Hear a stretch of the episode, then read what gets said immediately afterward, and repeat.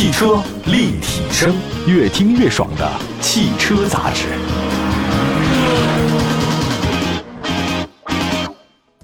各位大家好，欢迎大家关注本期的汽车立体声啊！今天呢，咱们在节目当中呢，跟大家庖丁解车。为什么这么说呢？我觉得现在随着时代进步啊，汽车真的很普及化。那现在的汽车设计跟之前呢，真的是日新月异啊，充满了很多前瞻性的设计。比如很多车现在的样子，我们之前十几年是根本想象不到的。那其中很重要一部分呢，我觉得车里的设计啊，车门设计很独特。今天咱说说车门，尤其是跑车的。我觉得跑车除了流线型的那个车身结构以外呢，还要包括什么尾翼啊，还有轮毂啊、轮胎啊、车灯什么的。我总觉得那个无处不在的车门的设计是一个非常亮丽的风景线啊。但是我在说这个车门之前哈，设计之前，我也绝不仅仅是说它炫酷外观的一部分。我觉得一好的车门不仅仅是让你上车，好的车门体现在防撞、密封、开合性的便利，还有它的各种使用功能的指标。我觉得这其中最重要的是什么？就安全性。我所有的事情都是安全性，一切都以人为本，那你肯定是人的安全最重要，防撞特别重要。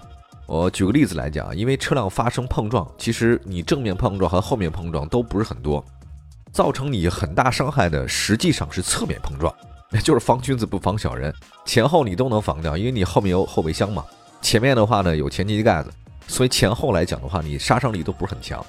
你让人瞬间能够失去制动能力，或者说丧生的，其实就是侧碰。侧碰的缓冲距离很短，特别容易就伤到你。车辆那个质量好的车门内部呢，据我观察，至少两根防撞梁，而且防撞梁其实它的分量是特别重的。也就是说，好的车门，你要觉得它重，它是对的，对吧？你要车门的啪啪的那种呢，那其实质量应该就不是特别好。当然，也不是说你车门越重越好啊。现在很多新型汽车呢，在保证安全性的前提之下。那个设计师呢，都想办法减轻车辆重量。今天跟大家说说目前出现过的一些有代表性的车门，或者说车门的开门方式。当然，咱们从豪气的开始说起啊。我们先举几个例子：欧翼门、剪刀门、蝴蝶门，各种门派啊，都是他们耍帅的资本之一。我们先说第一个吧。除了我们现在的这种开门的方式之外，大家能想到的第一个让你觉得车门不一样的开门方式是什么？就是欧翼门。这是世界上算是第一辆真正汽车的开山鼻祖，奔驰。一九五四年，他发明的这种方式。那这种酷炫的开门方式的话，现在觉得不可思议，但实际上当初他觉得这种很安全。为什么这么说呢？因为当时出了一个三百 SL，为了保证车身的刚度啊，它在车辆的底部的左右两侧安装了两根特别粗的平行梁。这一下的话呢，传统的车门你没法安装了，就装不进去，所以欧翼门成了唯一的选择。欧翼门，大家看到海鸥飞翔之后，那个翅膀扇得特别高，啪打到两侧。还有各位，如果健身的话呢，知道就是小鸟左右两个杠铃与身同平，然后脚微宽，然后抬上去啊，练你那个虎头肌的这个方式就是欧翼门。那这种欧翼门的话呢，算是汽车车门设计一个跨时代的里程碑。它的出现打破了车门只能是像现在的这种方式的开壳。那欧翼门是鼻祖，那么后来是什么剪刀门啊、蝴蝶门等等。而你要现在的话，还有什么车用这种方式呢？也有，比如说像那个奔驰的 SLS，还有帕加尼，还有宝马的 E25 Turbo，这些车呢都是欧翼门。我这个欧翼门好处是什么？它那开口特别大，我开口空间巨大。但是有个问题，你得观察左右上下的空间是否充足。对于一些咱们是在这种停车库，或者说是现在您要没有别墅、没有院子，您这门啊，您开也开不起来。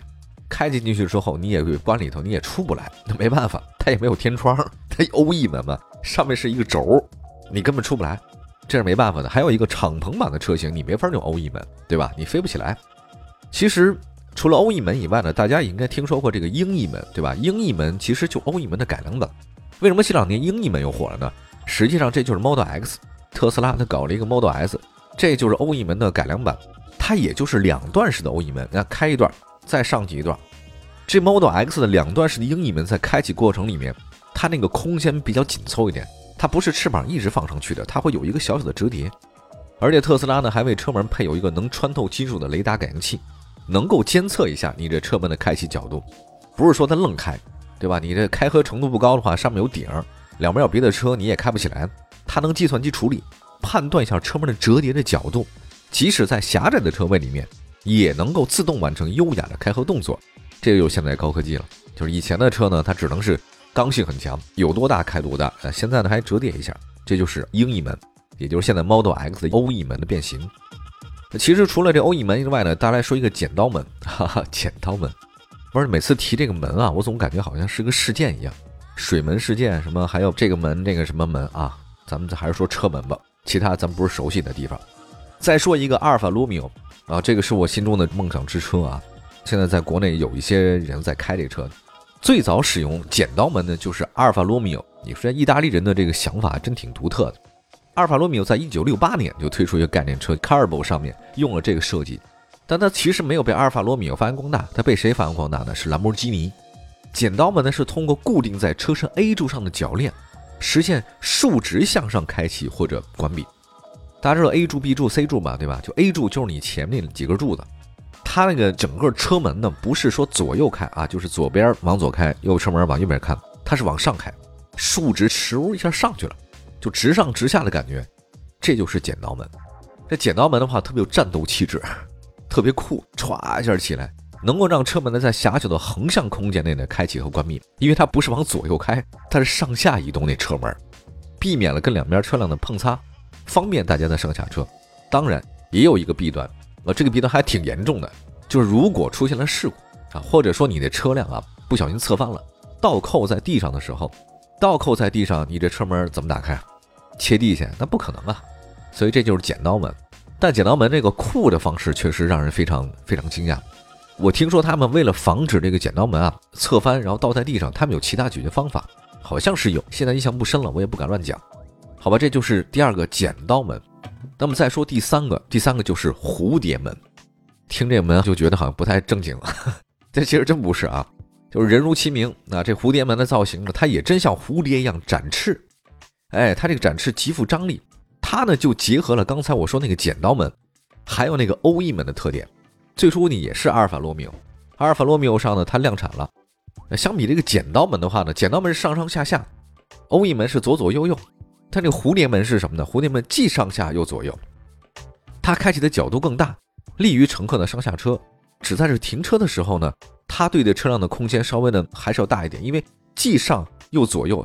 如果欧翼门是两边打开胳膊。剪刀门是前后抬胳膊，那这个是什么呢？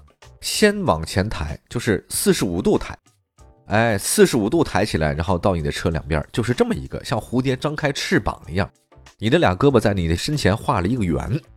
我说这个车呢确实不错啊，好看，不像剪刀门那么愣，也不像欧翼门那么对要求那么高。这个门的设计被谁呢？这个厉害啊！大家都知道法拉利 Enzo、迈凯伦 P1。奔驰呢，S L R 这些车型呢所应用都是高级的豪华车型啊。换句话来说，那这以上的这几种门的话呢，还是比较主流的。那么我们下次节目再跟大家介绍其他几个隐藏式滑门、侧滑门、天棚式车门，我这个都挺奇葩的啊，真的是战斗啊！说说这个各种车门的开启方式，打开各位的眼界啊！感谢各位关注本期的汽车立体声，可以关注我们的官方微信、微博平台“都叫汽车立体声”，欢迎大家点赞转载。好，我们下次节目再见，拜拜。